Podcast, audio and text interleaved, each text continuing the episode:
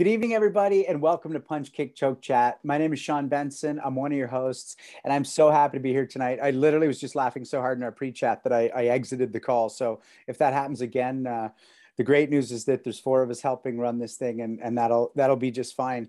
Um, and uh, I just want to say, if you're watching us uh, on YouTube, we really appreciate it. Hit that subscribe button, hit the like button. If you're listening on one of the podcasts on any of the podcast platforms, that's awesome. But if you're watching on Zoom tonight, you get to be a live part of this show. And that means you get to ask questions of our guest uh, or of all of us. And then we'll make sure our guest is a part of the answering. Uh, and in a little bit, Andre is going to throw that button up for you. Uh, but every week it falls on me to introduce Sensei Nicklaus. Oh, he did it. It's at the bottom. So our Zoom guests, uh, we really appreciate you being here with us in real time. And uh, that's your ability to ask questions of our guest tonight, which is super awesome. Uh, it's the benefit you get by being here with us. Sensei Suino is uh, one of our hosts, and he was actually our first ever guest on the show, which is so phenomenal, over 60 episodes ago. So we're really taking a trip with this show, and we thank you all for taking it with us.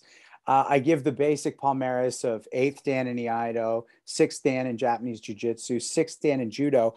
And I was really thinking about your cuts, Sensei Suino, uh, because you were up here a couple weeks ago. And, you know, we talked a lot about grappling and the, and the Jiu Jitsu, and that, that was fun for me. But it's still that Iaido, watching you pull that sword and do those cuts. And I actually tried to teach class to my students last night the way you talk about having been taught, which is I would do a kata, they would do a kata, I would do a kata, they would do a kata. And so I reminded myself about your style, peerless direct transmission. And it was really amazing watching my students grow last night in a way that felt special and different. And I, and part of it was that I was honoring you with the way I taught last night. So how you doing tonight? And thanks for giving me guidance in my lesson without maybe even knowing it last night. Oh, thanks, Sean. Doing great. And um, as always, I really appreciate your intro. Um, it's so interesting that you mentioned that. You know, um, both uh, uh, Sensei Dauphin and Sensei Larioza have been at my permissions event, and one of the stories I tell is how it was for me to study at the home of my Iaido teacher, Yamaguchi Sensei. Mm-hmm. Um, it's the one time in my life more than any other time when I was my cup was completely empty. I stepped in in the most open-minded uh, uh, state that I've ever been in, and I don't know why, but he and I gelled if he had said, you know, go play in traffic because it'll make your Iaido better, I would have run out and gotten and gotten hammered by the first car. Um, right. so there's something about coming to the table with that level of, you know, in a in a in a in a state in the right state that really helps you helps you learn. So I've been I was really blessed to have that opportunity. Thanks for Thanks bringing for passing it, it on to us.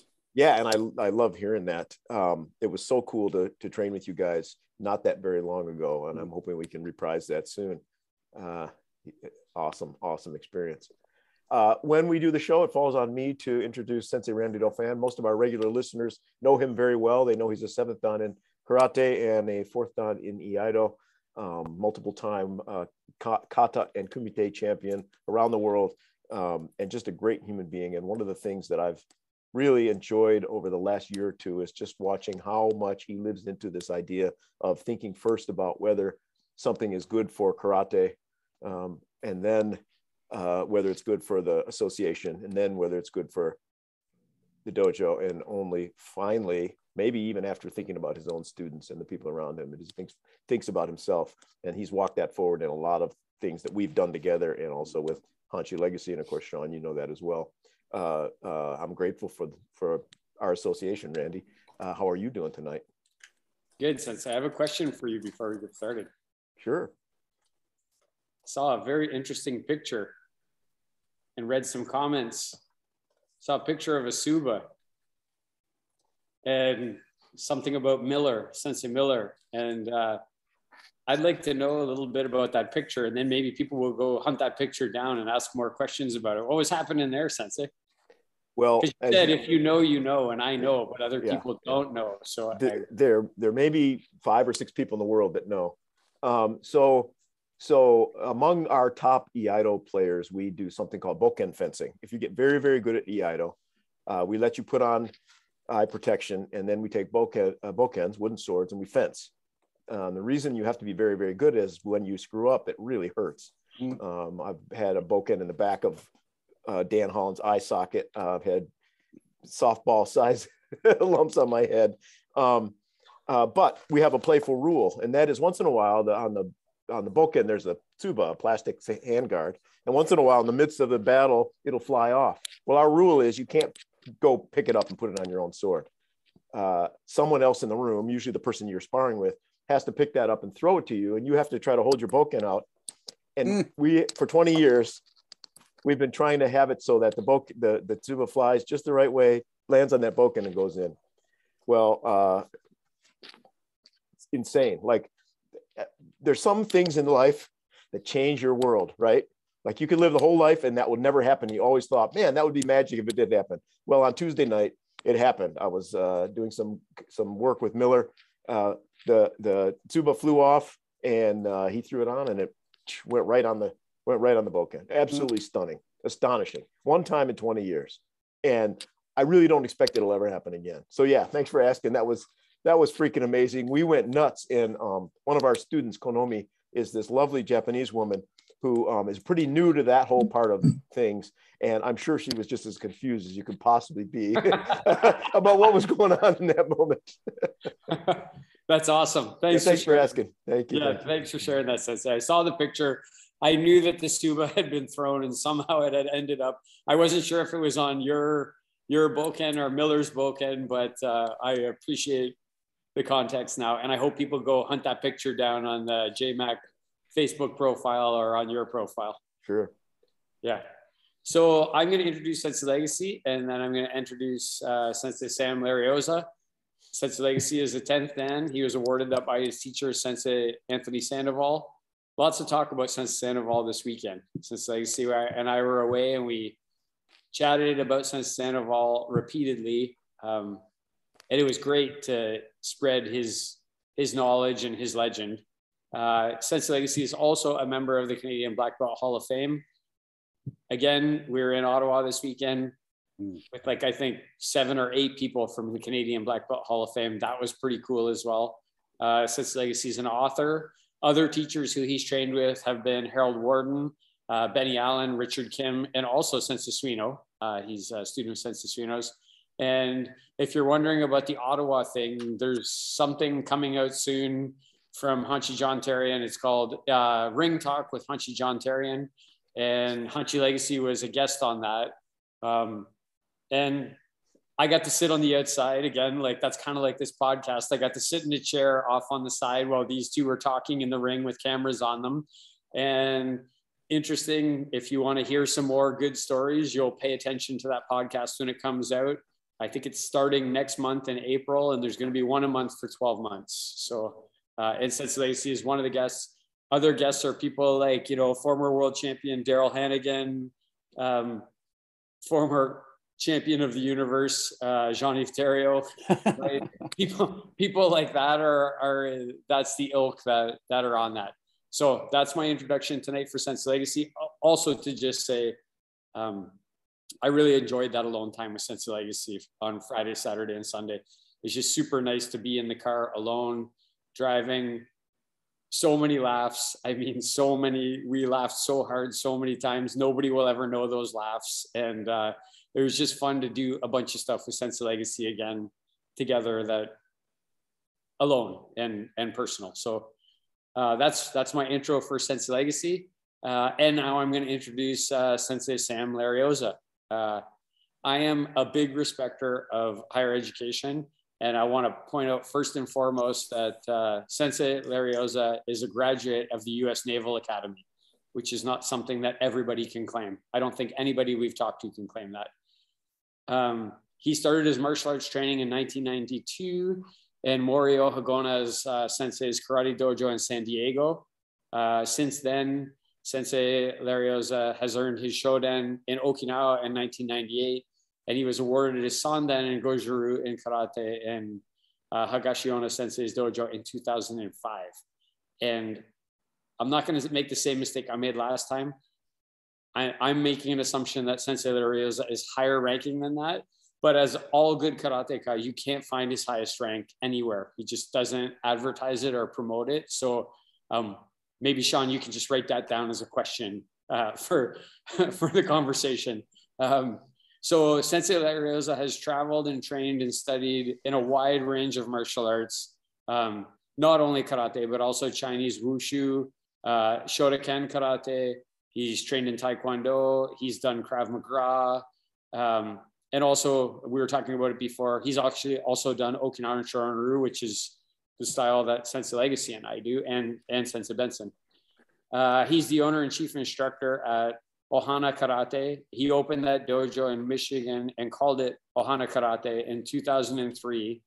And he has now the largest, most successful martial arts school in Livingston County with over 325 students. Um, I met uh, Sensei Larioza at Permissions, and I can tell you the first introduction was great. Like he's a very warm, open person, really willing to engage and chat with you. Uh, it's really clear that he's open and friendly and extremely intelligent. Uh, I went snooping around and I looked on his website. Um, and one thing that he said that on the website, when you're sifting through things, is that uh, parents ask you to help raise their children. And I think as martial arts teachers, that's a really cool thing to read from a sensei, like because you are actually helping raise those kids. You're, and it made me think of when I got married. Um, my stepfather stood up and asked Sensei and congratulated Sensei Legacy and thanked him for helping to raise me. And it, it made me think of that when I read that. Um, but you know, some of the uh, core principles that uh, Sensei Larioza tries to help kids with are poor grades, getting ready for kindergarten, i.e., an uncomfortable situation when you're young. So uh, shyness, lack of control. That would be me. You would have been helping me with that. Um, bullying um, and bullying, right? So, uh, and one thing, I guess, a final thing, Sean, before I, well, I'm going to send it over to Suino, but a final thing I want to say is uh, when I started snooping around his Facebook profile, something stood out to me as I was looking at his Facebook profile. And it made me remember when I saw him first, he always smiles. When you see him, he smiles at you. And when you look at the pictures on his Facebook profile, he's always smiling. And not only is he always smiling, all the people around him are always smiling. And while Facebook is not a real thing, it's often superficial. I don't believe so in this case. I believe that when people are around Sensei Larioza, they feel better about themselves and they feel happy. And his smile is genuine and it's infectious, and other people smile too because of him. And that's a great thing. So, welcome tonight, Sensei Larioza. And I'm going to just punch it over to Sensei Suino for a minute. Uh, if I was going to add anything to that, and I hope we talk a lot about Sensei's martial arts training, uh, but I suspect something else will creep into there. Um, we met some time ago through a mutual acquaintance, Dan Vigil, who was a, a Taekwondo instructor in this area.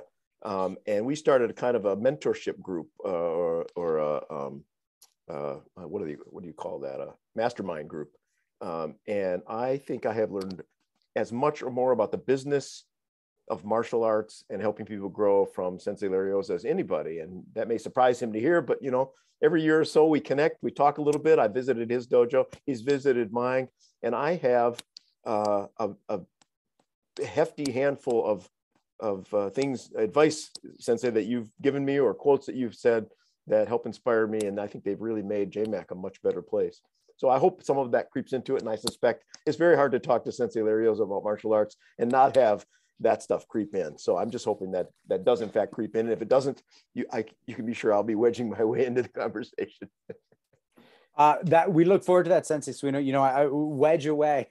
Um, uh, I'm just going to do a quick bit of housekeeping, Larioza. Uh, so first and foremost, we are sponsored by World Martial Arts Live, which is uh, coming back for the second online festival. Uh, festival. Uh, that's what I call it. Uh, June 18th, and I'm going to throw that to Sensei Dauphin. Um, so they're sponsoring us tonight, but also uh, we have a seminar coming up that I know you might want to mention as well. Sensei, do you want to chip in about either of those things? Yeah, it's uh, it's pretty cool. Like when you, I'm pretty happy about that. So Sensei Suino and I and Sensei Legacy, I've talked to them in the past about, you know, what are the goals, and actually like. Uh, Sensei Larioza and I were talking about this before because it was at permissions uh, about three or four years ago that I was very intentional with him about some of the goals that I had in martial arts when it came to I want to have a professional dojo. I want to have instructors here who can lead classes. Those things have, have all happened. But one of the things that I had said was I wanted to start working on bigger events that help to keep the community of martial arts together, bring instructors together, get people together. And one of the things we did during the pandemic was World Martial Arts Live. We mm. did that with Hanshi John Therien and World Kobudo and JMAC and Legacy Shorin-Ryu. And it was huge. We had uh, 96, 94 instructors over 24 hours. And yeah, uh, four instructors an hour for 24 hours. And we're going to do it again.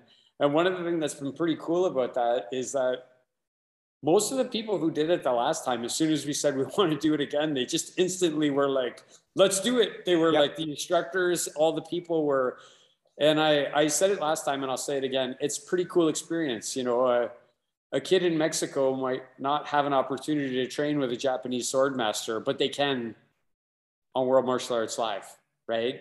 You can for us, we've had guests on this show that we met on World, like our last guest, Mike Wall, Sensei Mike Wall, right? Mm-hmm. Like I trained with that guy on World Martial Arts Live. And I was like, this guy's a total badass. And I'm super excited that we're going to be doing it again. 14th, 15th here in Kitchener at the University of Waterloo. Uh, Legacy Shorin-Ryu and World Kobudo are putting on, we got like a top notch list of instructors right now that's right away. As soon as the instructors were agreeing to come and teach, I was like, this is pretty cool. So we got Sensei Suino's coming, Sensei Legacy's coming, uh, Hanshi Therien's coming, uh, Hanshi Sai's flying in from Belgium to instruct. Everybody's favorite karate person, Sensei Copeland's coming up to teach. Uh, ben Ledesur, world kickboxing champion, heavyweight world kickboxing champion, he's coming to teach. Mike and Laura Civic, total badass, uh, Kobudo people uh, Scott Byron, ninth degree black belt, uh, James Freeze, Adet Rice, they're all coming. It's we're gonna probably have somewhere around 200 people on the floor. Uh, five mats going every hour, 4 mm-hmm. hours a day for two days, and it's gonna be crazy good, and I can't wait. Fantastic. And then the last thing I do want to say before we jump right in is, you know, you're watching this, you're watching five adults have a conversation. If you don't like any of the language, if you don't like any of the tone or the tenor or the points of view, look for the similarities, not the differences. We're all in this together. And if you leave an hour and a half chat with uh, with a bunch of karate folks on it and you don't get some idea that you enjoy or thinking about, um, I'd be shocked. I'd be shocked. I'm just going to leave it at that. Sensei Larioza, how are you tonight? What's going on? I'm doing wonderful. I'm delighted to be here. You know, I, that uh, introduction, I gotta honestly say, kind of touched me because it, it, was it was probably one of the best introductions I I've had, I think, ever. Because I, I can't believe how um, it was. It was from the heart, from hmm. both uh, Suino Sensei and Dauphin Sensei. But again, I'm honored and I'm actually humbled to be here because I saw the list of uh, the guests you've had in the past. I'm like, wow well, we're happy you're with us tonight. It's really great to be able to do this with you. And uh, let's just jump right into our, our Kickstarter, which is what was it like for you growing up where you were? Tell us a bit about that. What led you to your first dojo and what kept you there? Sure, sure. Um, yeah, I'll, I'll tell the story. You know, one of the things, maybe the reason I smile so much is um, sometimes I got to pinch myself when I look back, uh, you know, how lucky I was. Um, growing up, uh, I was is was I had a really interesting uh, childhood. Um, my parents were immigrants from the Philippines, and so I was first generation Filipino American. And uh, what's interesting is, and my father was in the military, so my life was very similar to a lot of people. There were one first generation American, uh, you know, first generation Americans, and also a military child. So when I both my parents came over from the Philippines. They didn't know each other, uh, and they met here in the United States. And my father got in through the Navy, and my mom uh, was a registered nurse. She came in through a program that was bringing in Filipino nurses. Um, they met, and then of course I was born actually in, in Boston, Massachusetts. Mm-hmm. And uh, what's pretty typical of military uh, families is we moved every two years.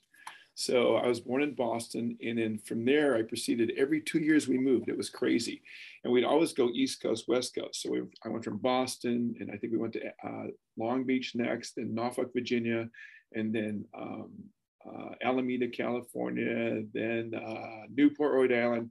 And for, so for the first 12 years of my life, we were back and forth between the, uh, the different coasts. Wow. Um, and it was interesting because later on I asked my parents, I go, why did we do that? And uh, come to find out, the way it works in the military, the farther you move, the bigger your moving allowance. So we would all we wouldn't just move from from Virginia to Rhode Island. We'd have to go from Virginia all the way to California. Um, that was wild back then because um, now the school systems, systems are fairly standardized. When it, back then it would have been in the 70s, wow. the schools were very different. Like California was going, you know, high tech, high tech. And I remember it really affected me school wise because I'd go from basically almost a red brick schoolhouse in Rhode Island. You go to California where they were way ahead. And I know where it really messed me up was in cursive writing. Remember, remember learning cursive writing? I was, I was in a school in Rhode Island where we hadn't learned it yet. And all of a sudden I moved to California and all of a sudden they've already, already done cursive. But anyways, um, that's kind of what I went through uh, it's interesting being an immigrant, a first generation, and I know a lot of people will be able to identify with this who are. When you're a first generation American, your parents are trying to turn you white. In other words, they're trying to do away with all the things because what they want to do is they want to become Americanized as quick as possible because they want mm. to circulate into society. So I think a first generation Americans all share this where all of a sudden you lose your identity. Um, you're like, wait, I'm brown, I'm Filipino, but you know we don't we, we don't speak the language you know where they try not to let us eat the food. So the whole time you're being turned white. And you'll see how this fits in later with the martial arts. Um, so anyway that that's kind of a dilemma because you go through life kind of with a dual identity. You're like you know you're trying to be american and white but then you're like wait a minute it's i can't live a lie. Right. Um, so anyways i uh, going through that i was really lucky because um, in high school for my high school years my parents decided to, to uh, take a, a, duty station in the Philippines. And I had I have a brother and sister, and at the time um, we were just crying. We're like, "Oh no, we don't want to go to the Philippines." You know, we thought, you know, no running water. We'd be wiping our butts with banana leaves. You know, we, we, we, we, thought, you know, oh my, you know, you know, we're getting, mom and dad, what are you doing? You're bringing us from the United States. We're going to go to the Philippines, and we were we were kicking and scratching. We were crying. We didn't want to go but lo and behold, it's one of the best things that ever happened mm. because um, I was there. We went first. I lived on. Uh, if you're familiar with the military bases in the Philippines, I lived on Subic Naval Base uh, for for the first two years, and the the last three years, which would have been my you know uh, sophomore, junior, uh, senior uh, year in, in high school, I was at Clark Air Force Base. This was back in 1972 to 77. If you remember what was happening right then, that was the that was towards the end of the Vietnam War. And if you look at a map of the Philippines and, and Vietnam, they're friggin' right across the ocean from each other. So those bases were just, we used to say it was like the Wild West. Wow. You had you had you had all these soldiers, airmen coming in, going out of Vietnam, and these guys would go into Vietnam and go. They they would they could die the next day. So you can imagine the mentality of the of the of the of that base. You had these guys filtering in and out. And I remember I, the, the good thing for me, I was just a little bit too young to be drafted because uh, you know I, I, didn't turn 18 until like 1977. So mm. so without actually going to the war into Vietnam, I was about as close as you can get without actually being there. So, anyways, I grew up there in the Philippines, and it, it, it was the best of time. It was one of the best things I ever did because it was a blast. Because mm. living on a military base, and you you know you like you look at Okinawa and, and, and uh, Japan, when you live on those American islands, and that's what they really are they, they're just they're, you know they've got everything. They've got it. they have a dairy. They have their own dairy. They, they produce all their own you know everything. So it's like living on an island. And um, i loved it. And the schools are great. And uh, so anyways um, i did really well in school. That was probably one of the gifts i had. I was just really good at math. And um, i really didn't know what i wanted to do in life. I thought i was pretty mature when i was growing up. But my math grades were pretty good. I did really good on the sat act and then lo and behold um, everybody who was there because we were all military everybody applied for the for the for the military academies if they had good grades. And so, so let me just ask real quick um, wh- just because as we're getting to a bit later are you developing or being given from your parents a martial mindset or are you just kind of bopping around doing your thing and that's for them? Is that something yeah. you're thinking about at that age?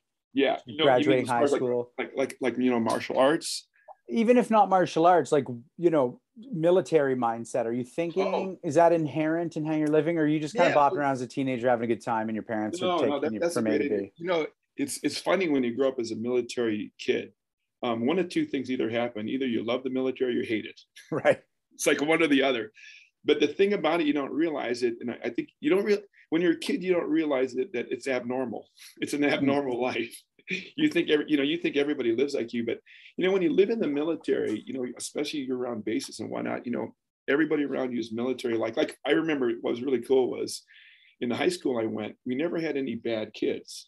and the reason why is if you're in a military base in a DOD school and you're a kid who's like a bad kid, you know what happens? The principal just calls a commanding officer of your dad's unit and basically says, you got to go ship ships. you got to ship back to stateside. So yeah, that's what they would do. So there were never any discipline, but that's just how different it was on a military right. base.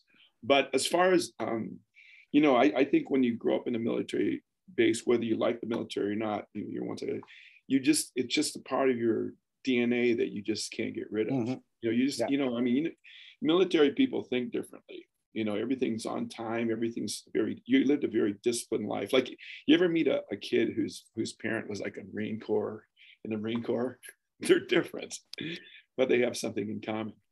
Right on. Thanks for that. Yeah, that's really interesting to me yeah so but so anyways um so I, I, got i got selected for the naval academy and i got honestly say it's probably i mean i had to pinch myself it's probably one of the most significant things in my life that changed my life forever i didn't know much about it when i got over there boy was it an eye-opener i knew about the military but as you can imagine unlike most of the military our boot camp was basically a whole year um, you know, most boot camps are what, you know, four, four weeks, six weeks, but for the Naval Academy, and that the other thing about Naval Academy too, I'm kind of rambling on here, but it's very steeped in tradition. And you'll see how that relates because I, I don't know, I just love tradition, tradition, tradition, because, you know, while the world is changing and innovating, innovating, I think what happens is traditional, traditional organizations or traditional cultures kind of keep our feet grounded. Mm and that without that we're flying in 50 million directions and we lose the value of i don't know the relationships you have with people and and and, and you know who you're with um, but anyways so I, I get over there and uh, here's the here's here's the real eye opener is you know you, you go to pretty good high school and you're like in the top you know 10% 5% and you go to a college where all of a sudden everybody is top 10% mm. and all of a sudden you think, oh, I was, you know, I was pretty good, but now I'm like bottom of the barrel. so, and I was around, oh, and all, I was around some amazing people. Uh, some of these guys were just natural leaders from the start. Some are older. The other thing that was interesting while I was at the Naval Academy too is it was right. I entered in 1977. Uh, the Vietnam War ended in 75. Well, after the Vietnam War, uh, we had a bunch of POWs that came back. Mm. Well, they were still active duty. So when they got their treatment after being, uh, you know, held captive, the Navy didn't quite know what to do with them because they were thinking, are these guys stable enough to, you know, go back to combat, whatever. So you know what they did? They they put them temporary duty at the Naval Academy. So while I was there, guys like John McCain, like uh, you know John um, you know, Lawrence, uh, you know, some of the POWs who were just amazing were there. And I remember they would be there and they would tell us the stories of leadership. And wow. can you, can you imagine, you know, here's, here's, here's what's interesting. You're, you're flying off an aircraft carrier. You just had a steak. You just were just watching a movie. You get shot down. And all of a sudden, next thing you know, these, these people that are trying to kill you, and then they throw you in a prisoner war camp and you're being tortured. For years. yeah. But you go, you, here's what's interesting. You go from, you go from, in your flight suit on an aircraft carrier, to all of a sudden you're shot down and now you're a captive and you're being tortured. And those guys had the lead under those. And eh, the reason why it was incredible is because, you know, you study leadership at the Naval Academy. Talk about the, the most, what do you call it, trying way to lead. They didn't have to lead. Okay, they're being tortured. Matter of fact, the, the, the Vietnamese, they would try to knock down anybody who was a leader. If you tried right. to be a leader, they'd knock you down, they'd torch you extra. They, uh, so these guys, under these conditions where they were being starved where they were being tortured, but what they did was, to a man, they all stepped up and said, you know, I'm going to lead, even even though I'm in this prisoner of war camp. So, anyways, they kind of gave us that inspiration of, you know, how do you lead? Wow. How do you lead in a situation like that? And and every one of them came back. If you, it's interesting. If you talk to any one of them, they were, you would say, we'd ask them, you know, if you could do it over again, you know, do you do you wish you hadn't gone to the prison war? Do you, you do you wish you hadn't been a prison war? And every one of them said to a T, no, because it made me a better person. Wow. Even though they were tortured, and and and the stuff they had to go through was just, you know, unimaginable. So, anyways. So- I was just going to say, before you hit the martial arts world, you're being prepared for the type of things through the military aspect, through the leadership's aspect. It makes it's no surprise that you flourished once you entered that world. Yeah, and you know, you know what, you know what, you know what I really, really find, Sensei, is that um, I, I, the more and more I do the martial arts, the more I find so much in common with the military in so many different ways. And really, if you think about it, especially American martial arts, American martial arts and the military are intertwined Mm. because of the, you know because of the because of the soldiers and sailors and airmen that were stationed in uh, Korea and Japan and Okinawa. So what made Jocko, you Willink, yeah, Jocko Willink says that all the time. That outside of the military, the only people he can associate with are martial artists. But that's it. That's the only place he can find any commonality is with martial artists. You know, you know what I tell people all the time, especially adults that join us. If I know they're military, all I have to do is say this. I go, remember when you were in a combat unit? I go, the same, you get the same feelings in a karate, good karate dojo. And they instantaneously go, ah, and then when they feel it, they go. And that's why military people sometimes love a dojo because it feels just like they're in a military unit again. That camaraderie. You know, it's it's that, you know what they say is, you know, when you're in the military, especially in combat, you don't fight for the flag, you don't fight for your country. You know what you do? You fight for the guy next to you. Mm. And um, you know, there's something special about that when you know the guy next to you, and you, you can feel this in the dojo. When the guy next to you, you know that they would do anything for you they could, and you trust them. You trust them, you know, just hundred percent. You ever you ever get that feeling in the dojo sometimes, when you, especially when you get get close to somebody and yeah. So, Yeah. Who can know who can know what it's like to get punched in the face super hard or knocked unconscious other than somebody else who's been punched in the face and knocked unconscious. That's right. Um, so Sensei, then what led you to finally go? I'm going to walk into a dojo. I'm gonna I'm gonna put this into something martial arts for myself. Sure. Yeah, this is funny. I I always say um, the uh, the martial arts guys have always been good for me. Um, it was interesting. One one note is when I was in the Philippines, um, Bruce Lee was huge. I mean, everybody was Bruce Lee, Bruce Lee. Everybody was Bruce Lee Gaga. I never realized when I was in the Philippines because Bruce Lee was so big that the Philippine Filipinos had a huge tradition in Eskrima and Kali. I never knew because when I was there, everybody was, you know, so enamored by Bruce Lee. So, needless to say, although I was Asian, um, I really didn't know much about the martial arts. I kind of had a passing interest. Oh yeah, that's cool, that's cool. But it wasn't like I was early on going, oh, I'm studying everything and you know buying books and buying videos. The way I got into the martial arts was really kind of interesting. It I, it wasn't until uh, I was like 31. That was 10 years out of out of, out of the Naval Academy. And what I was doing was I was transitioning from the military to civilian life. I, I got out of the, Navy and I, I really wanted to, you know, get into a in the business world. So it was one of those things where um, I was starting a new career. I had a family, and one of those things where I, because of time and stress, I I wasn't working out. I was always used to being on team sports, and you know you just get to a point where you're like, okay, I just don't feel good physically. So at that point, I said, okay, I need to do something. And, I, and, and it's interesting because a lot of people look at me as a very disciplined person, but I always say, I need somebody yelling at me. I need somebody yelling at me. I mean, don't you think that's true? You need somebody yelling at you. So it was interesting. I was living in San Diego. And so I go, okay, and I, I want to I want to do the martial arts. So in San Diego, um, you go into the yellow pages and there's like two freaking pages of martial arts studios. I mean, crazy. I mean, when you so different than out here. Out here, Mhm. you've got you know six. So, anyways, so it was funny because I didn't know I didn't know anything about martial arts at all. So I just go through and I just start visiting places, and a lot of places I xed off, and it's kind of funny. You know how you, sometimes you walk into a dojo and right away you walk right out. you just know by the way it feels. A number of them were like that, and of course, I, I went through a ton of dojos. Some of them were, you know, very commercial, where all of a sudden you felt like you're in a timeshare. um, you know, timeshare selling thing. And um, so one of the dojos I stopped at was Higaonna Sensei's dojo, but I didn't know who he was.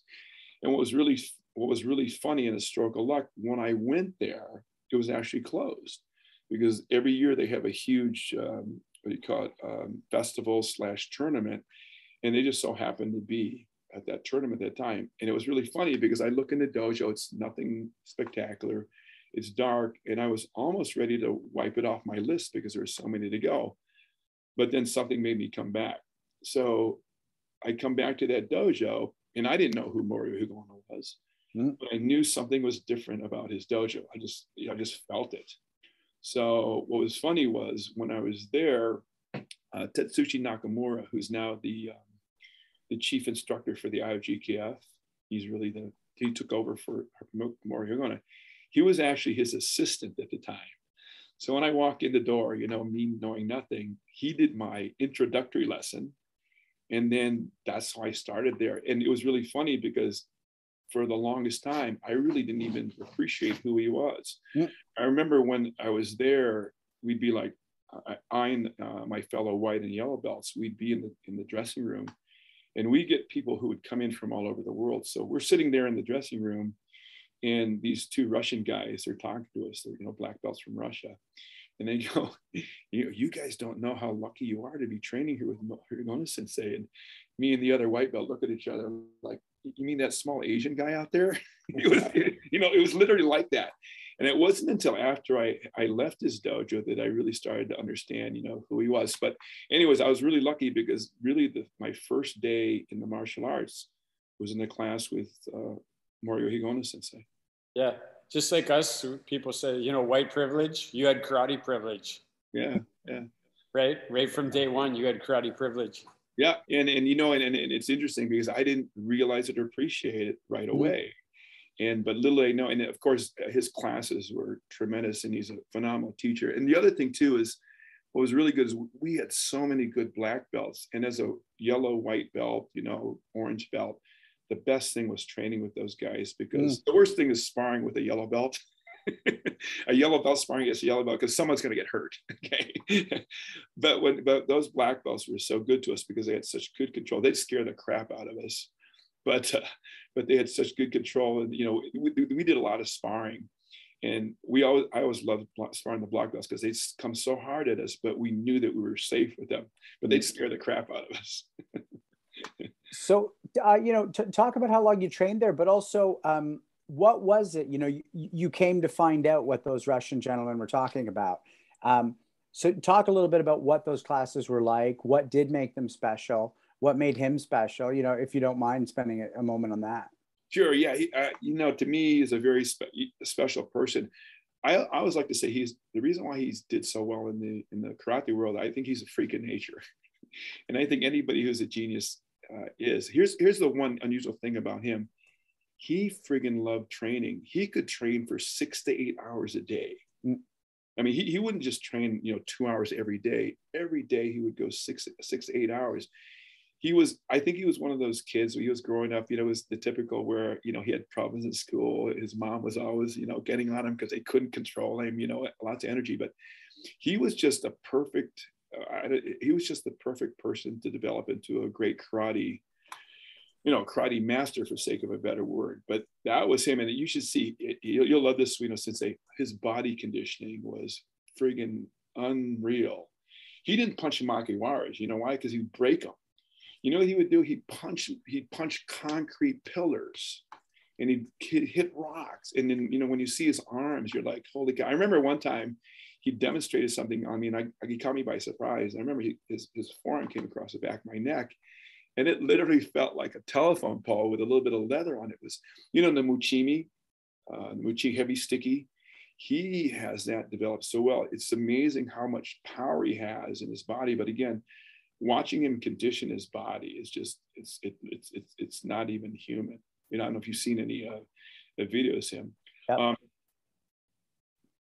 and and the training was lots of basics, lots of basics, tons of basics. Um, we did a lot, we did a lot of sparring, and uh, you know, it, the, the, the coolest thing, the training was always very physical. I remember one of the one of the things I'll always remember is there in his dojo, whenever we train, you know, they got the windows in the front. And every time we train, it would just get completely fogged up and get fogged up to the point where it condensed and there'd be drips of sweat coming down the uh, the, win- uh, the windows. And I always thought that was the coolest sight. we were like, okay, it was a good one today. Love that. And what was the tenor of the, the sparring? What was the, were you guys padded? Were you not padded? Was it pretty hard? Was it pretty, uh, you know, it was, that...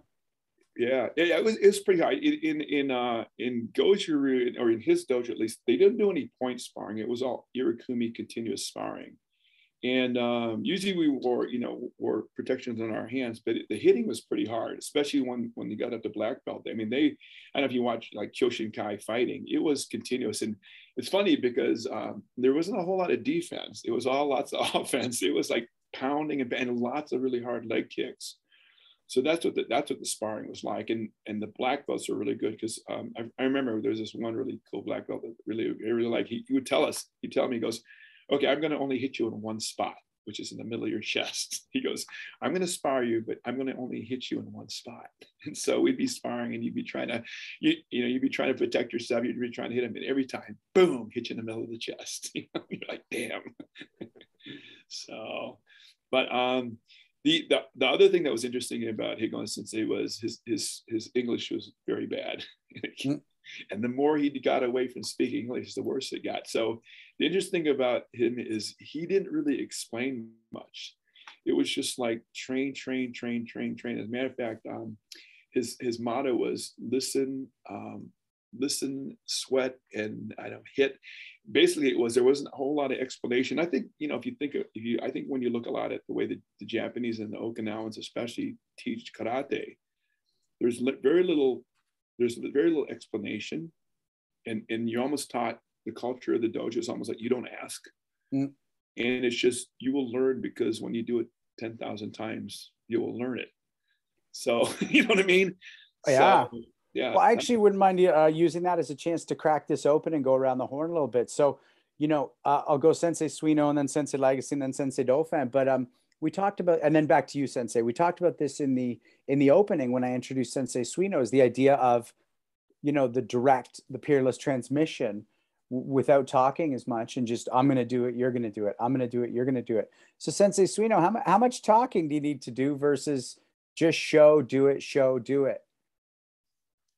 It's a great question. Uh, i certainly teach with my voice a lot more than my teachers in japan did for me.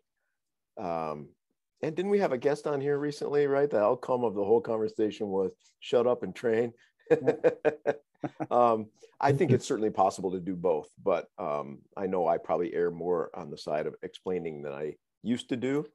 But at the end of the day, I don't think martial arts is a is something that's a, it's not verbal; it's mm. physical. Hanshi Legacy. Well, I agree that in order to get better and to progress, you must train more than standing around talking. But uh, there was there's a thing about about what Funakoshi said. 75% of your martial arts as a student is your sensei giving you the information, and 25% of it is you putting it into practice. Because you, there's a lot in martial arts. If you just concentrate on just doing one or two things, you you may be good uh, on a very narrow stretch, but you you need to learn more all the time. And it, it has to be, you have to have a sensei in order to learn that full spectrum of martial arts. But actually getting down and doing it is what makes you better. I, I agree with that. I love talking about this. Uh, Sensei Dauphin? I think, like, if I think of my relationship with Sensei Suino or Sensei Legacy, I think initially there was a lot of explanation and a lot of talking. The last time I went and trained with Sensei Suino, and it was Sensei Suino and uh, Sensei Miller and Sensei Holland, just the four of us were just on the floor. There was zero talking, like literally zero talking, other than announcing the cut and then doing the cut. So that I think is the direct transmission part.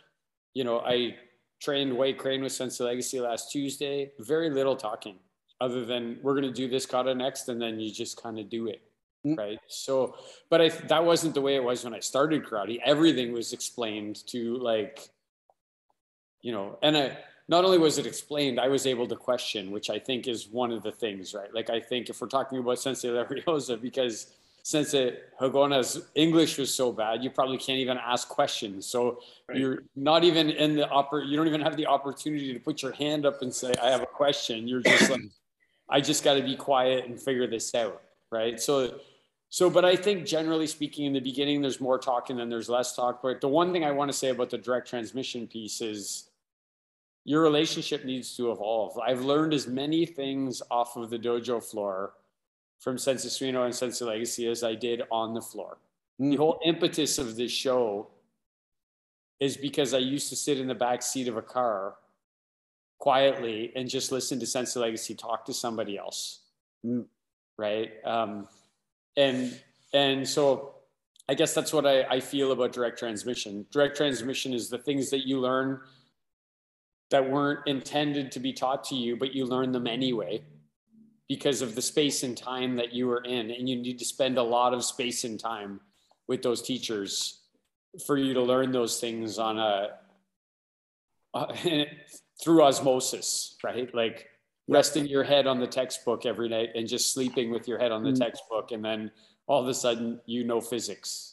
Right? like, I uh, I love what you just reminded uh, me of is the idea of that back seat because listening, whether it's physically, whether it's physically while moving with my sensei, or whether it's literally just listening to the words, is very different than what mm-hmm. I call a conversation. And listening, making up the bulk of it, feels right to me, even if it's listening to an explanation. Sensei Larioza, do you want to put a button on that, or do you want to you want to chat with about that topic at all? Yeah, you know, you know, I was I was thinking as I was in, in terms of when I teach too. I, I, you know, what we what we have is a is is mainly a physical skill. There's a little bit more involved, but there's mainly physical skill. And what I find is I, the word feel. Um, in other words, what what we do a lot of times, I think we it's you need to know what it feels like. So, for instance, when I'm explaining something to somebody, I almost want to don't want I almost want to cut to the chase and not explain and go, here's what the technique feels like or here's what the movement feels like, you know. And um, so I think a lot of times when you you can't describe, you can't talk about a technique that they're going to apply. You almost have to kind of show them, let them feel it. You know what I mean? More, mm-hmm. more, more, more, more teach you feel like what do you call it? You know, your movement, your muchimi. The, you know, if you try to uh, describe those in words, you can spend hours trying to describe it. You'll never get it. Yeah, I love that sense of the Larioza. That's uh, Sense Legacy says all the time, karate's a feeling. Yep all the time. He says karate's a feeling. And I when I think of somebody and I watch a student and I'm like, they're not doing it right. Often it's not a technical thing. I watch them and I think, I don't think they feel the same way that I feel when they're doing that stuff, and they need to develop that feeling. Love that. And also, you know, 25 years ago, one of the guys on this call, Sensei Nick McLaren, the first person to make this arm go dead and the person at the bottom of my screen, Sensei Suino, is the last person to make this arm go dead. And it was, we need to feel this. We need to make sure this works. And there was no conversation while we were deadening one another's arms. There was just finding the nerve or not finding the nerve. Um, Sensei, I just want to jump left for a second, go to a question, and then I'm going to throw it back to Sensei Suino to nudge us back in the directions he wants to make sure we don't miss. But uh, Robert Schlumsky, who's one of our PKCC uh, He's one of our guys, and he's not with us uh, hosting tonight, but he's online. And he has a question for you. Uh, can you talk about being a plant-powered sensei and the connection between diet and martial arts? He's taken that from your Instagram handle. Um, That's more my wife. okay. yeah. Thank you. Thanks for catching that. You know, I, I, I got I got I got to give credit to my wife because she's always a great you know promoter or whatever. But that's that's really from her. What what it was is my it, it's funny because my wife is wonderful and a lot of people when they meet her they think and it's funny because she'll go to like doctor appointment whatever she goes are you a medical professional? Because she's one of these people that she's not a medical professional but she, her hobby is like researching stuff on the mm. internet right? And there's so much there. But anyway she really is huge on nutrition and health. As a matter of fact she runs a great program. We actually have what's called a rock steady program. During the day, uh, people with Parkinson's, I don't know if you're familiar with that, um, they found out that a non-contact boxing program can actually either can either uh, slow down or stop the progression of Parkinson's disease. Um, there's no cure for it. So, anyways, she's always been this type of person who's really big on okay.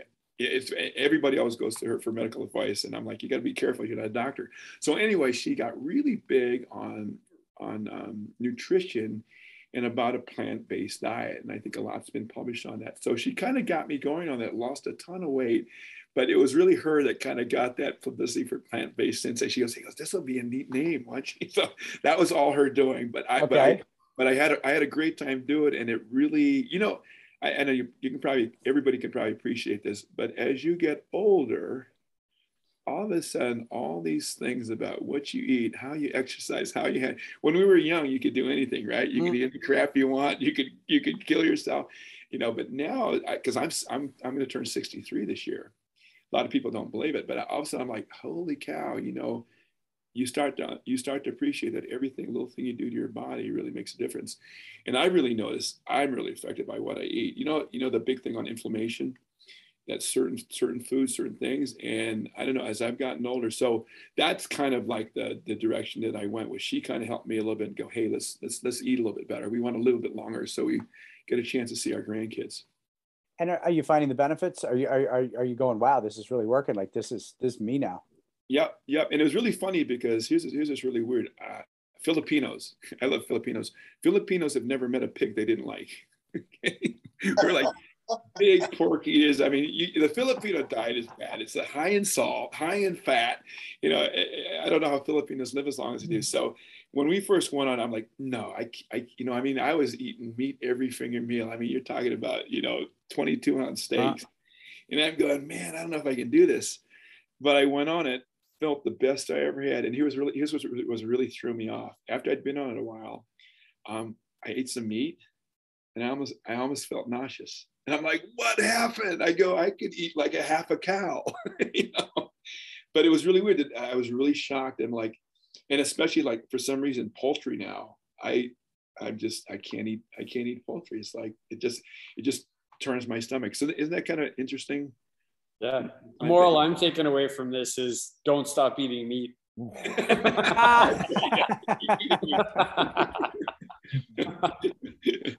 you love, you, yeah. you love this. I, I, you know, there's a there's a place called Restaurant Depot. It's down there by Ann Arbor, and I'll go down there because they'll sell a side of pork belly with skin on, like a twenty, like a thirty pound piece. I'll go down there, and it's like, you know, the, the worst thing for you. But uh, that's how much of a carnivore I was. Uh, but it, it really it really has made a difference. You know what? Amazing, amazing. You know, even gut health alone. I mean, you know, if I got a sore knee, I can do most things. But if I have my guts off everything sucks like everything sucks everything sucks and uh you know i'm probably the youngest guy in the call as i hit my 40s like my gut just went nope you need to fully rejig. I, I still eat the meat but I, I think it's something really important and, and robert i don't have your answers and no one on the call does but for everybody listening hunting down the diet that works best for you and you might need to reevaluate in five years is as important as how many kicks you throw tonight i believe because you can't throw the kicks if the diet's off. I thought you were going to say hunting down the meat you eat. Hunting down that too. well, on that note, Sensei Suino, why don't you nudge us back in, uh, into another direction with Sensei Larioza? Well, um, he's sort of already done it. He mentioned his Rocksteady uh, boxing program. Mm. Um, one of the cool things, I don't know how long we've known each other. I've got to feel like it's 20 years now. It, um, uh, and early on, when I first started JMAC, um, I, I, went up to Sensei Larioza's dojo a couple times and watched how he taught. But what's really interesting is every time I go up there, I'll go up there with very specific questions in mind. You know, how do you teach this in karate, or you know, what do you do with your billing system? And um, he almost never answers those questions. He almost always gives me questions to think about, and then tells me about what he's doing. That's light years ahead of anything I ever thought of in terms of developing character. Like it's not just a, it's not lip service up there. Um, he actually has thought about and systematized, probably going back to Naval Academy days, right, or mm-hmm. military mm-hmm. way of thinking, has systematized building character into children um, and adults. Um, and um, uh, uh, one of you know and giving back to the community and one of the ways is with the rocksteady boxing program uh, which is a great way to fill the daytime hours in a dojo right? All of us business owners right? We have that maybe hour in the morning maybe an hour at lunch two or three hours at night. That's all you got um, unless you take on something like that. So i'm just um, i would love sean for you to to ask a few questions about the business side of martial arts and the um, I know we're going to get in a little bit into the benefits of martial arts training outside of the fighting and the physical, um, but I'd love to hear a little bit more about that. Great. So why don't you just start us off, Sensei Larioza, and I'll chip in as we hear some cool ideas. Sure, sure. Um, yeah, I think it, a good place to start might be, you know, when I started my dojo and why and how. It was really again uh, luck again because you know, I was living here in in uh, Livingston County, and you know, my wife, wonderful wife, but I, you know, I thought there's no way in the world that your wife's going to let you go and make do you know do a karate school for a living. You know, it's crazy, right? What what wife would say, hey, why don't we start a karate school? you know, so I never thought that I would ever have a karate school. I never did. I was my mind was set on it. So then one day my wife comes home. We live in a really small town. She goes, Hey, Sam, I found a perfect building for your dojo. And I had to look at her go, what, what, the, what are you talking That's a great, that's a great wife, man. You found a keeper, you keep that woman forever. it, it, it, was just funny. I wanted to go check her forehead because I thought maybe she was, she was ill or not feeling good. So when she said it, I was kind of like, what? Because I thought there's no way in the world she's going to let me do this. Because she comes from from a you know middle class family. She was big into security. You got to have that nine to five job. And stayed at the same company for 30 years. So I thought there's no way. Mm-hmm. So, anyways, so I, before she could change, I was joking about it. Before she could change her mind, I go, I leased the place. okay. And uh, th- this is funny because um, maybe about two years later, the dojo's going gangbusters. And she looks at me, she goes, and this shows you the difference between men and women. You know, men are from Mars, women are from Venus. She looks at me, she goes, I thought you were just going to do this as a part time, you know, kind of a hobby thing. And I looked at her, I go, wow, were we different? Because from the first day I said, no, this is going to be a, a, big successful dojo. And the reason why I tell this story is because um, growing up through the martial arts, I'd seen way too many people struggle financially with dojos. And nothing's worse than the stress of you can't pay the bills or you're in you're in a negative cash flow. I mean, I, that's I, that's got to be the worst thing in the world, not just for a dojo owner, for a business owner, because every day you're hemorrhaging. Okay. So I said, okay, if I'm going to do this, I, I don't want to, I mean, I love the martial arts and I want to do this for students, but I don't want to be struggling. I don't want that stress. So I said, just like we do for the martial arts, I want to be a student of business. I go, if I'm going to open a dojo, I need to be as there's two sides to a dojo. There's the business side and there's the, um, you know, the the martial arts side. And I go, some people do one and not the other, and some mess up both. So from the very start, I said, I, I want to learn how to do this right. I was really lucky because the one mentor I had, I don't know if you know a guy named Greg Silva. Greg Silva was, um, he was part of the, um, now let's see what was, he, he had the, um, what was the name of his organization? But he had, it was, you know, the, he, a lot of guys, um, he's, he had a mastermind group, but he spawned a lot of guys out of there. But that's who I basically learned a lot of my principles from. And the good thing about his organization, it wasn't just a fly by night or a bunch of, hey, we're going to make a ton of money. The people that were with him were just genuinely good people. They were good martial artists. The thing that I love the most is you, they barely know you. They'd invite you. I remember one guy, Aris Mitchell out in um, Maryland, they barely knew you. They'd invite you in. They'd tell you everything about their dojo. They'd show you all their systems. And you know, this isn't a world where normally martial artists are very competitive, and we all hide what we have. We don't want to share what we do. And but anyways, that's that's that's how I kind of learned the martial arts business. And from there, I said, okay, I'm going to make both sides work. I go, you can have great martial arts, and you can still have a thriving business. Luckily, I had a, a little bit of a back, business and sales background, and it helped me a little bit. So, um, where were we going with the question? What well, question? you know, Sensei just wanted to open it up to, to, to that side of, of what yeah. you, are successful at. And I actually want to add, add, a, add a question there. So let me use my, uh, one of my students who's a black belt as a hypothetical. He's in Toronto. He wants to open a dojo or anybody else on this call. And by open a dojo, I mean the business side of it, not work another job.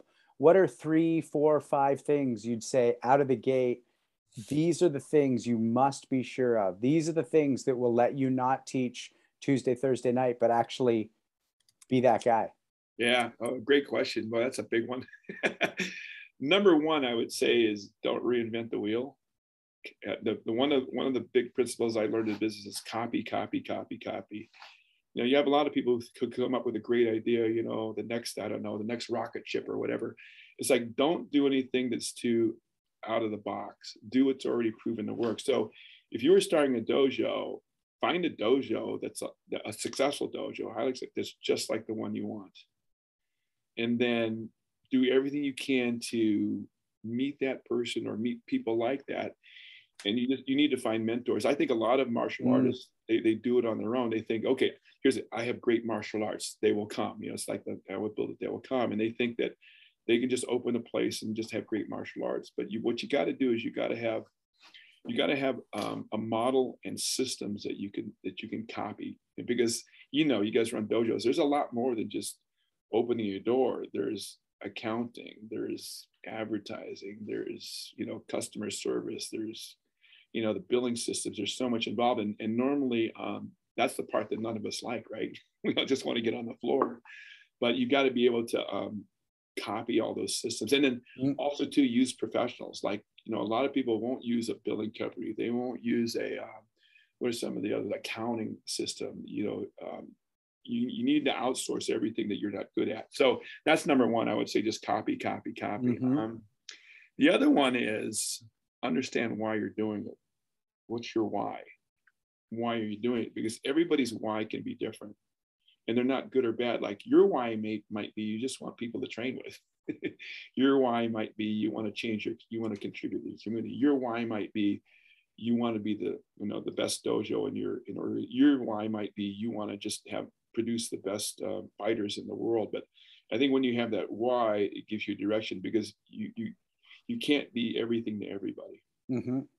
you know you know what's the why of your dojo? Why do we and i think for most of us who've been doing this a while we we know that but when you're first starting out it's like you know why are you doing it? That's really awesome and super helpful. And and what you're talking about with that why it's like you're automatic without calling it your niche you're creating your niche. Yeah creating your unique you yep. know value add to the community. Yeah and it, and it, uh, kind of just my oh, uh, kind of along the same line I, I think i told sensei suino this suino sensei. I think the number one thing once you get those two underway is what's the culture of your dojo going to be so your culture, you're going to have a culture one way or the other. It's just whether it's intentional or whether it's accidental. And if I had to say the one thing that's really helped us succeed here is from the very start, our culture was very, very clear. Uh, the way I like to talk about culture, it's two things. Culture is a group habit. And it's the, it's whatever group you would like, like, like for instance, I came from a culture, the military had a very clear culture. You, you, you see anybody in the military, you know the cultures. Naval Academy has a specific culture. A dojo or the martial has a culture. So that culture has to be very, very clear. And then everything we do revolves around that culture. Another word that I like to use for culture is, and I love this saying, this is just how we do it here. This is just how we do it here. So when somebody, and the stronger your culture is, the more, what do you call it? The more unique or odd. Like we do a lot of things in the karate dojo that aren't done anywhere else you know, you, if a person walks off the street, they're like, why do you take off your shoes? Why do you bow? Why do you speak Japanese? You know, why do you treat each other this way? Um, you know, every everything we do, you know, to putting on your gi, to tying your belt. So if you think about all of that as culture, and if you have a good handle on, like, if you have a good handle on on intentionally creating that culture, you you you'll create a powerful, not just a dojo, but any business organization or even like I always say this: the Marine Corps has a specific culture. That's what makes the Marine, Marine Corps so great. You know, the, the SEALs have a specific culture, and I, th- I think that's one of the most powerful things we can do in, in our in our dojos because the martial arts is really it's all about that strong culture, whether it's you know in the dojo or you know with the style that you have. Love that. Thanks for that. Um, so we're going to jump to our 10 questions. And then there's some ideas I want to come back to, but I got to sure. make sure we have time for our 10 questions. Um, one day this sheet, I want this in like the Smithsonian of martial arts. Um, this is our goal with this show is for this sheet to be that important one day. Only Um, you so- could read. Only you could read that sheet. But I Sean. guarantee you, I can read this. It's so clear to me. Um, so, Sensei, we ask you to answer as impulsively as you can, but then expand on your answers as you wish. Um, what is the most effective move in your martial arts arsenal? That's interesting. Because you know the biggest thing is that I was we were never big into tournaments. We, you know, Higaonna Sensei wasn't big into tournaments. I would say I I love Uraken, the back fist, because I find that um, you know, when you're trying to generate power, because your hand is so relaxed and the back of the hand is so powerful, I, I just love the Uraken, the back fist. Um, who is the most influential martial artist in your life? Oh, that's that's an easy one. uh, Higaonna Sensei, yeah, without a doubt. I mean, by far. Um, uh, you know, because I, I I've done some other martial arts, but it was but I, my base was always um, Goju-Ryu, and Higaonna Sensei has always been my always been my sister. But one of the highlights was getting uh, my shodan there in Okinawa. That was a that was a dream come true. Who do you believe is the most influential martial artist of all time and why? Hmm. I, you know, I'll, I'll throw something a little bit different. You know, it was like what I was talking about before. I, I think the most influential martial artist, especially to um, to American karate or martial arts, was was really the the uh, the the, um, the military, the servicemen. That that yeah, I always think of maybe because I know them so well. I go, if there hadn't been a military, an overseas presence of the U.S. military, the um, the texture of the the characteristics of American martial arts would be so different. Because if you really look at it, um, a lot of the martial arts in the United States really was patterned after these guys who were military. They were military guys. The way they ran their dojo was just like a military. And really, when you go to a lot of dojos, especially the previous generation, now it's kind of good, but generation before us in the United States was heavily, heavily, heavily military. Hope it goes back that way. What's that? Is it? Hope it goes back that way. Yeah. How about in Canada? I, I, I was always curious about that. Did can and there are a lot of Americans that were you know, you, you'd have this young you'd have this young 18, 21 year old and they're stationed in Okinawa or Japan or, or Korea and they you know runny nose they'd go into a dojo and they get the crap beat out of them and they'll love it and they bring it back. Did they did, did that happen in Canada? Well, Sensei Legacy's instructor is a Marine who was stationed on Okinawa for 18 years. So, Sensei, did you want to say something about that? Sorry. The United States has been a great source for us. And I, I do believe it's from the military to Marines, et cetera, the Army, the Air Force, and the Navy. Yeah, like the United States has been um, a great place for us to learn. I've did a lot of training in the United States. As far as being on the same par as the influence on the Canadian Army, uh, I don't believe it was quite the same. Yeah, yeah. Even though I'm reluctant in saying that, uh, I'm not quite sure. I have never gotten it from from Canada. I've always went to the United States. Yeah. You, you know, an interesting thing, and I just saw this recently, was um, the, the nature of the military was the army army was typically stationed in Korea. And in Japan and Okinawa is primarily Air Force and Marine Corps. So as a result, almost all the Marine, all, all the Army people that came back were either Hapkido or Taekwondo. Huh. Chuck And Norris. all- And then almost all the Marines, all the Marines and all the uh, Air Force were typically uh, karate. That's uh, that's an amazing observation. Yeah, I, I actually have thought about that, but not. You're a military person, so it's interesting to hear you say that, right? Because there's not there's not many army stationed in Okinawa or or Japan, but they're all in Korea. Right. Who's the most famous karate person in the United States who is an army person is Chuck Norris. What's his base? Korean martial arts, right? Robert Trias, George Alexander, Anthony Sandoval, like these people were all Marines. Karate, not Okinawan karate. That's so badass. Um, Sorry, Sensei- Sean, we sidetracked your 10 I, questions. this was great. It's actually why I wanted to get into them before the end. Um, Sensei, what excites you most about the next five years of your training? Gosh. Well, you- it's okay if you want to say you want to train with us. That's okay. Here you go. That's the most exciting. I look forward to that. Next five years. You know, I, I think um, here's, here's the honest truth. Um, I I I don't know. I, I have been doing this for a long time now, but I never considered myself a great teacher. And I'd say it's more in the recently that I've become better at it because I've worked. I have to work so hard at it. Mm. I, you know, honestly, I don't think I'm a natural teacher. I think I really have to work at it. Maybe that's good.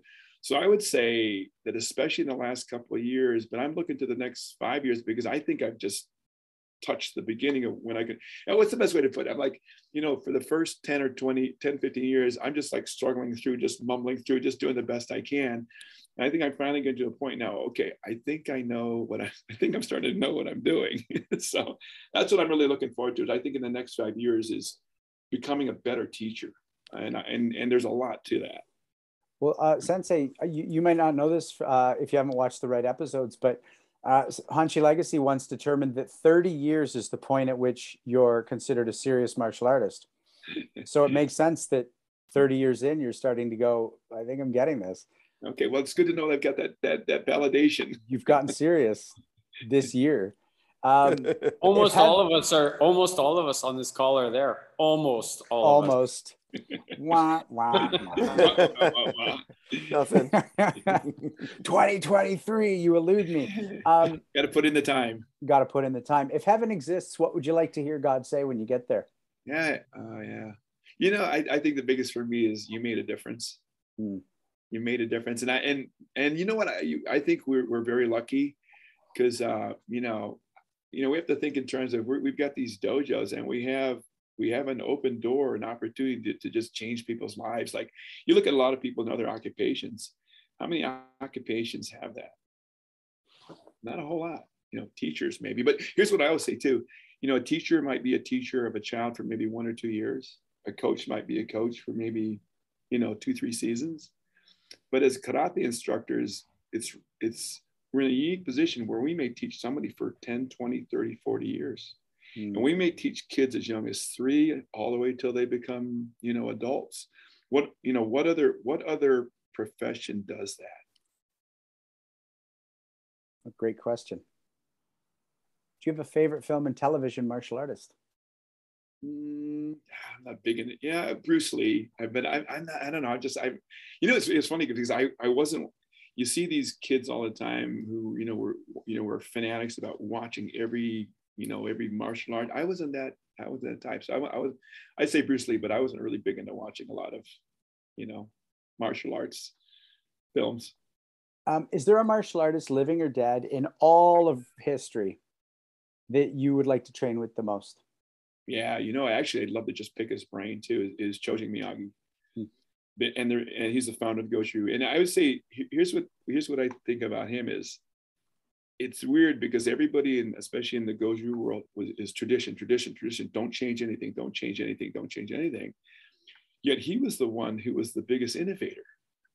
But people don't realize it. I mean, he, I mean, he created new katas. You know, can you imagine? You know, you're, you're in the traditional world, and some guy goes, "I'm going to create some new katas." It's like, but I, I would have loved to talk to him because he did so many things, like you know, bringing it into the high schools, and also too, you think about the time when he um, when he taught. He, he taught just before and during and just after World War II. And, you know, talk about trying to teach, um, you know, if you, I was, I was marveled at looking at the films of the Battle of Okinawa. I mean, what the Japanese and the Americans did to Okinawa was just amazing. And that he lived and, and, you know, he lived and he really tried to help the Okinawan people get through that time. And karate was the way he did it. Hmm. Thanks for that. Um, if everyone in the world could have the greatest benefit you've gotten from martial arts, whether they do martial arts or not, what gift would they be getting? Mm. Yeah, you know, um,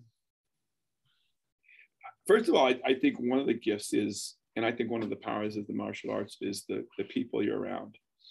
I think, you know, something about people who are, who are really into the martial arts, there's a bond there and there's, um, there's a relationship there that's very different than almost any other relationship mm-hmm. you have. And again, I say it's very close to military. Um, it's very special. As a matter of fact, when I uh, when I left Higaonna Sensei's dojo, you know, I kind of looked for a place to train, and what kept coming, what kept me coming back to all the gashus and training, was I just didn't couldn't leave the people. I just mm-hmm. kept wanting to come back, wanting to come back, and it was almost like, and every time, even though we hadn't seen each other for maybe a year or two, it was like coming back to family and like you had just left them yesterday. The other thing I think that martial arts does, which I think we can do, is I like to call it the edge. You know, I'm sure you guys have all had this where you have an you have an emotional experience where you get pushed to the very edge, physically, mentally, emotionally, absolutely tapped. I know you know, and I, have had it happen in some other parts of my life, but I, I find that we can give people an experience that takes them to the edge of their being. Mm. Get such a rush, you know what I mean? You, you, know, have you ever trained so friggin' hard or been in a grade and it was so friggin' hard and you're like, I can't move another muscle, but then you keep going, mm. or you're about ready to throw up. You know, I call those peak experiences. And I think what happens is when you have those peak experiences, they not only change you forever, but you remember those experiences. And what's I think neat about karate, and I both I've experienced it, but also I'm able to put them on is to create those peak experiences, peak emotional experiences for people. That's what keeps us alive. That's what juices us. Yeah, it does. Sensei Suino does one of those. It's called uh, the Crucible. And Sensei Legacy does one. It's called a black belt grading. Yeah. oh, I, I yeah. But I mean, but that, that, um, that drives people.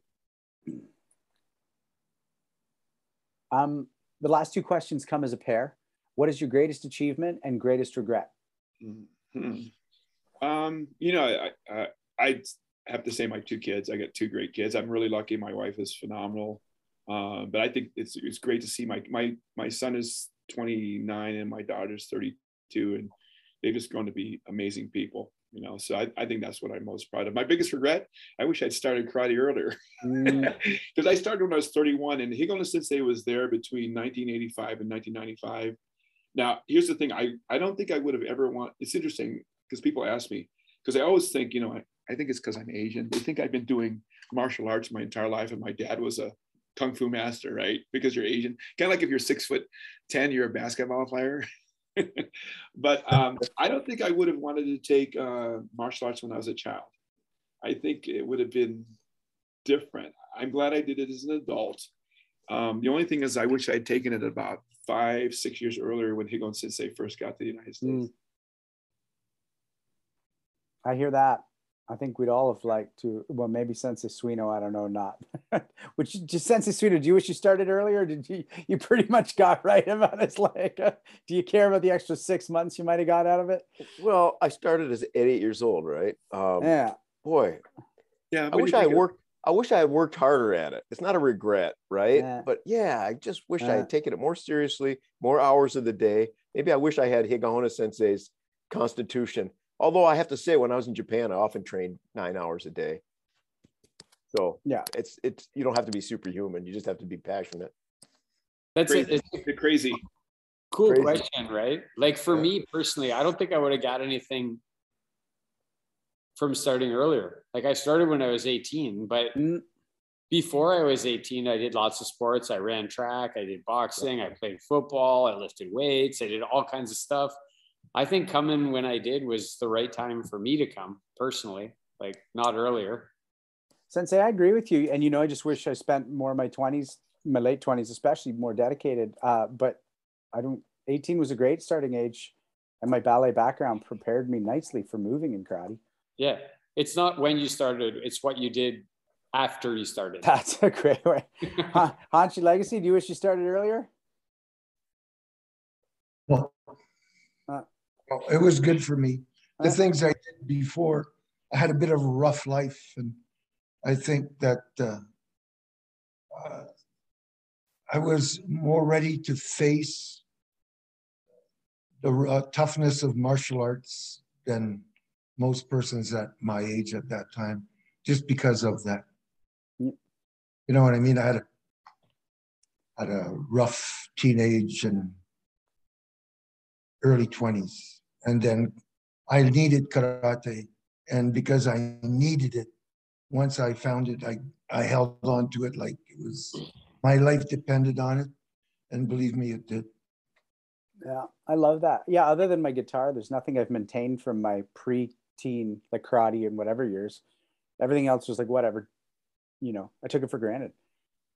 Uh, Sensei, Larioza, I want to ask you a question. Um, and we don't have a ton of time. I'm, I'm sorry to say, because there's so many ideas I want to crack open so with you. But um, you know, you've you've had that time in Okinawa, uh, and how do you look at Okinawan on the ground arts compared to the USA arts? You know, you you were taught by an Okinawan instructor in America, but then presumably you went and worked with other people who are American only. So, how do you perceive that? Is there a difference? What's the difference? Does it matter? Um, you know, first of all, I think all martial arts are, are, great. I think a lot of times we get caught up into this, you know, which art is better, which you know, and I, and I think that that we as martial artists have to get away from that because it's not good or bad. Every, everybody has good or not so good. Probably the biggest thing that I really started to realize as I started doing more Okinawan karate is the difference between Okinawan and Japanese karate. Mm.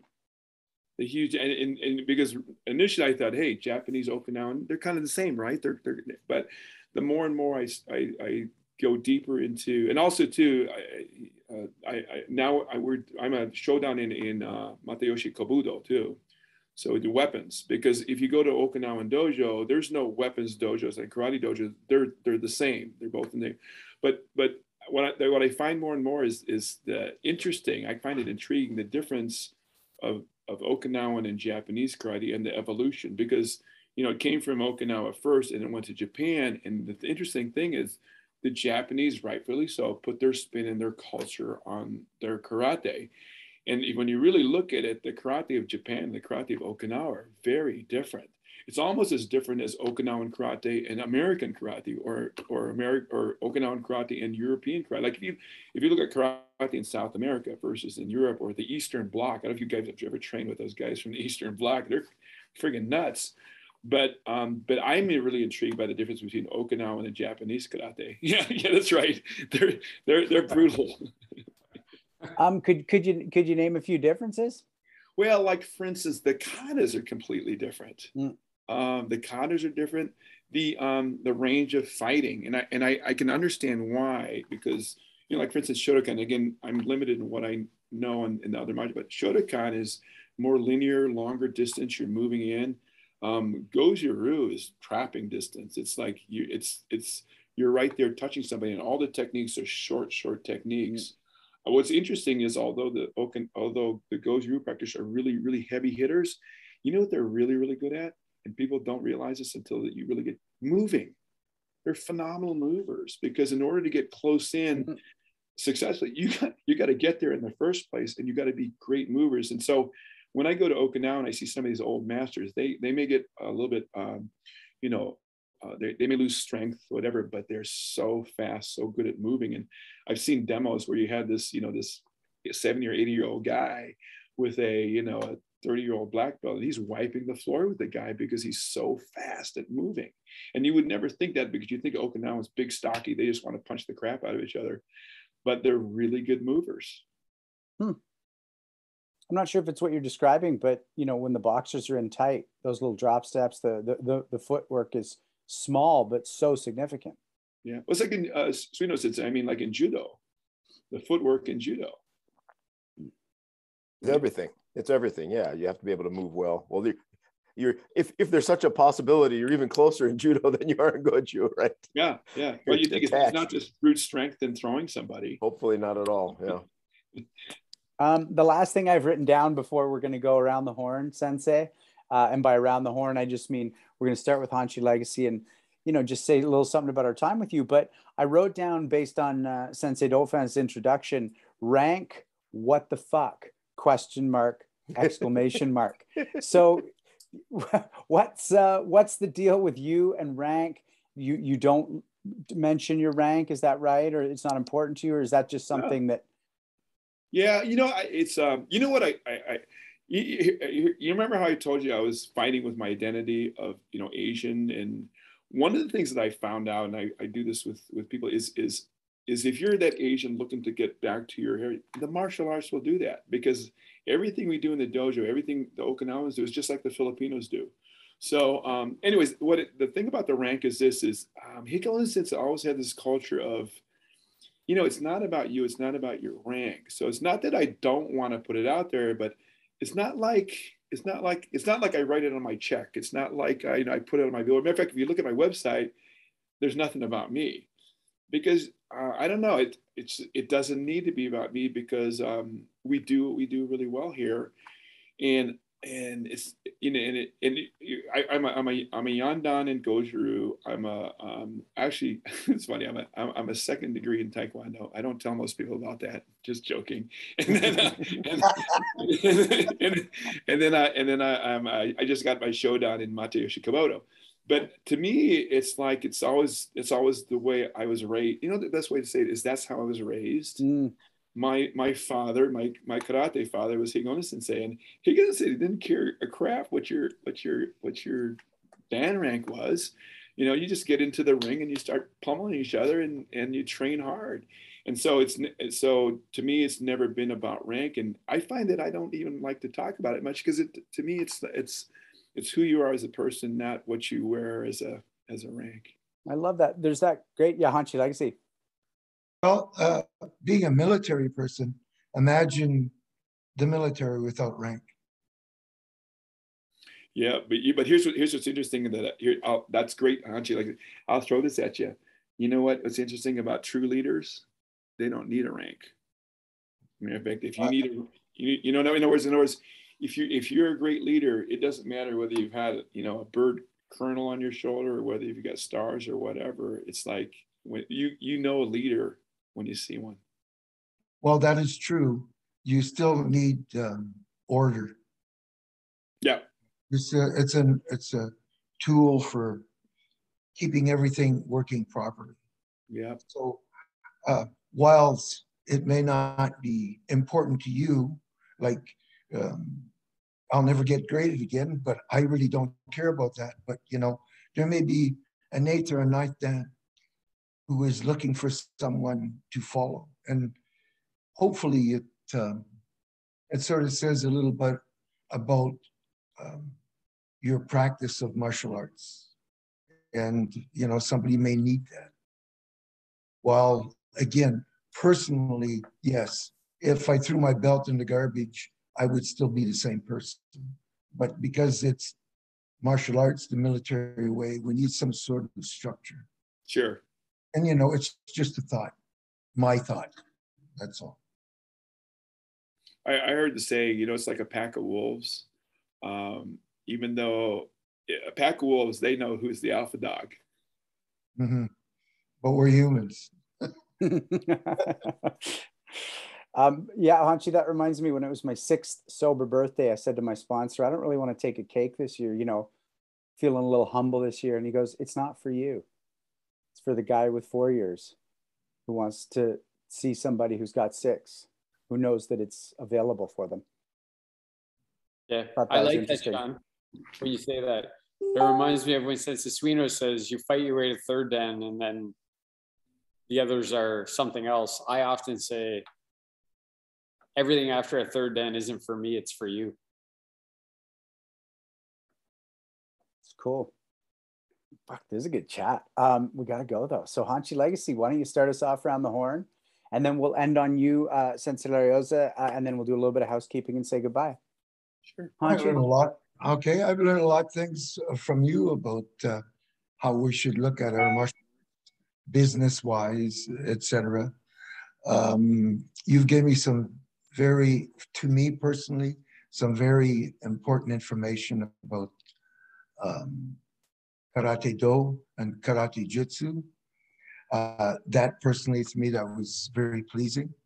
And uh, find that you're a very ground, very well uh, versed and grounded human being as far as being a martial artist that um, maybe some of those i could pick up some of those attributes and use them myself it was nice to meet you and hopefully at some time we can meet face to face Thank you. I hope so too. Sensei Suino, thanks, Hanshi. I I always enjoy the time I spend with Sensei Larioza. We've spent time in in uh, mastermind groups. We've had meals together. Um, I've been at his dojo. He's visited mine. It's always it's always really enjoyable. I took a ton of notes, um, but I'm just going to share one thing that Sensei Larioza said to me some years ago. I don't remember how early in our in our acquaintance, he said this. Um, he said, one of the most powerful things a parent can say to their kids is, I really loved watching you do karate today.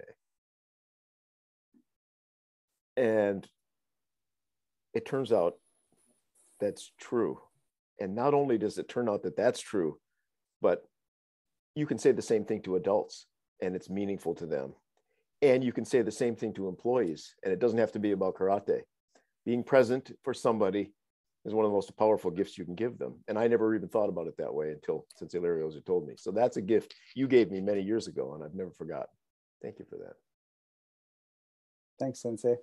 Thank you. Sen- Sensei Dauphin? So listen, uh, Sensei, I'm going to tell you something. Oftentimes, when we have these these chats with people, there's chatter in the background that people don't know about. And I will tell you tonight, there's been almost zero chatter. There's so what I mean by the chatter is that we're texting each other, we're messaging on Facebook. Um, tonight, I only had a lot of thoughts. Like what you were providing led me to think about what you said, and then it led me to other thoughts. And this has been a great conversation. So things that I took away that I've learned about you and that I've learned myself is you know, you're a military kid who went east, west, east, west, east, west, uh, Filipino background. I didn't know that. Um, really interesting. I, I never really thought about uh, when you're a first generation American or in any nation and your parents chose to come there, they try and make you white. Or I, I imagine that's similar in other places if people bring their kids to other places in the world, they want to try and assimilate to that place. That's an interesting thought. I'm gonna that's gonna help me in my work and in my life a lot. Like just thinking about that one thought. Um, I can't imagine being in the Philippines during the end of the Vietnam War. That's something. Um, yeah, it's interesting when you just we talked a lot tonight about the traditions of the military and the traditions of martial arts and how they kind of mesh. And uh, I always felt that, but you're one of the very first people who really articulated it really well tonight. And uh, I was really happy to hear that. Um, you know, I said karate privilege. You didn't know who Higashiona Sensei was, and it's like I I say that all. My daughter is the one who says that to me about karate privilege. She's like, you know, I just grew up thinking that everybody had access to people like Sensei Legacy and Sensei Suino, not realizing that I was one of the very few lucky ones who could have that. And if anybody takes something away from this podcast, I hope that's one of the things they take away. Um, Higaonna Sensei that he trains six to eight hours a day. That's awesome. That reminds me of some people I know. Um, his English was uh, really bad. That reminds me of when uh, Sensei Benson was training with Hidetaka Nishiyama. We went there once. I couldn't understand one word that came out of his mouth when we were there, um, but still kind of interesting that you just got to get in there and do it. Uh, our talks about the feeling of karate. I also want to say that uh, your wife, like you're blessed to have a person like that who would support you. I've finally found that in my life. I know Sensei Suino has that in his life. Um, you really can't do what we do if you don't have a partner who's like all in with you, right? Or you're always going to be torn between your passions of your wife and this thing that's drawing you all the time. So good for you and congratulations to your wife for for supporting you in the way that she does. Um, student of business, copy, copy, copy. Uh, the one thing that you said as well, like outsource what you're not good at. I, I think that's a really powerful statement for a lot of martial arts teachers. They stand at the front. They feel like they're like the one, they don't want to show any weakness. I think that's a good lesson for martial arts teachers to take away is outsource what you're not good at. There's some things you're not good at and just don't try and be good at it just be good at what you're good at and let other people do that other stuff. Um, what is your why? Uh, I really like when you said the culture of your dojo. It can be intentional or accidental, right? I uh, I like to think it started here accidentally, but then become became intentional, right? Like as we figured it out. Um, back fist. Most people say reverse punch, but I really like hearing the back fist. That's definitely in my top five at least. Um, why are you laughing, Sean? Because this part of my body's very aware that it's in your top five. okay.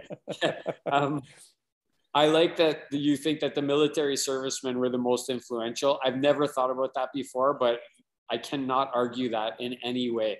I think you're 100% right about that. Um, it's cool that you think in the next five years you're looking forward to being a better teacher, uh, and that God, if you show up there, would say you made a good difference. Um, those similarities, I wrote this down: same mud, same blood right? Karate people kind of have that same thing, right? Like, how can you know what it's like to get punched in the face and have a bloody nose if you've never been punched in the face and had a bloody nose? You can't, right? Um, give people the experience that takes them to the edge of their limits. Like, that's such a good statement. Um, and one thing I want to say to you, Sensei, uh, before we turn it over to you, it, or Sean and then you, is, you know, you were 31 when you started karate. Other people were different ages.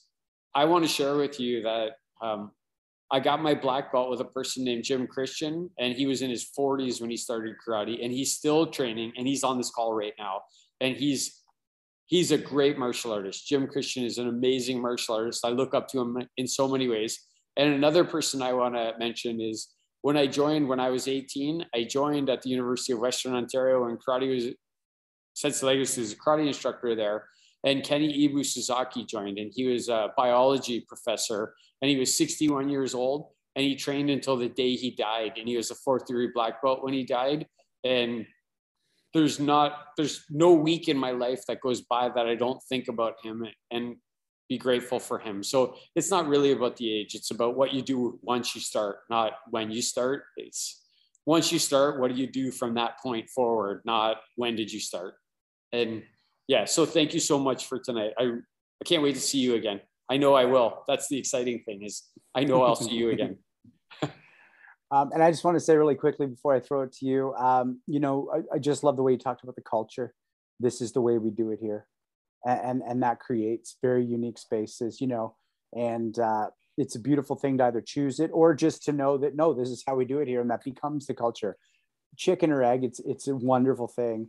Um, and then, you know, th- this is a little bit more what Sensei talked about in the intro, but we got into it a bit. Just when you talked about the idea that you could have a karate teacher for 40, 50 years, it, was just such a great, you know, mine are on this call. And so the gratitude I feel for that, and also the responsibility I feel as an instructor who could be that for someone, uh, that perspective you put it in is massive. Like I still think about my ballet teacher, and I was with her for nine years but I'm with my teachers I've been with for almost 30 years right now on this call. Literally, it's a beautiful thing. So thanks for that. And thanks for putting that in perspective. What do you want to go out on before I do one last bit of housekeeping? Sure. Um, you know, I, I thoroughly enjoyed this. I didn't know what to expect, but you know, I, what's interesting was the time went by so fast.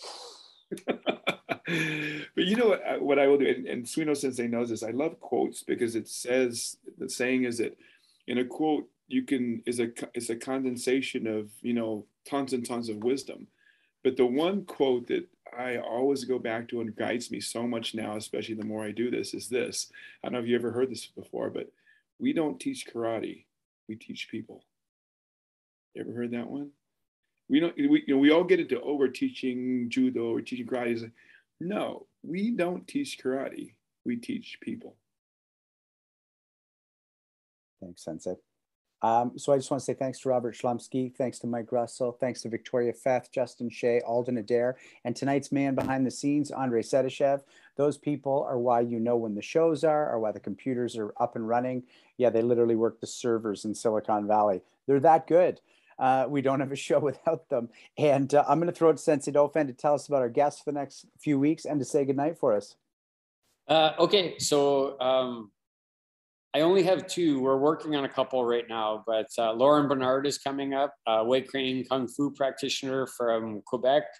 Uh, Sensei Legacy and I had dinner with him uh, on Saturday. Really good guy. Also, super passionate about motorcycles. So you know, like, it's gonna, yeah, it's gonna be a it's gonna be a good conversation when they like motorcycles and martial arts. We haven't done a host chat for a while, so mm-hmm. we're gonna be doing a host chat soon. That'll be on the twenty first, and then yeah, we're just working behind the scenes to get a couple of other people, and I'll be awesome. excited to announce those ones when when they can happen. And then awesome. Don't forget about our events, please. Like uh, I'm looking right now. I see Sensei Copeland's on this call. I see Dan Holland. I see Doug Knispel. Uh, these are people who are going to be here teaching and training with us on the 14th and 15th of May. Um, yeah.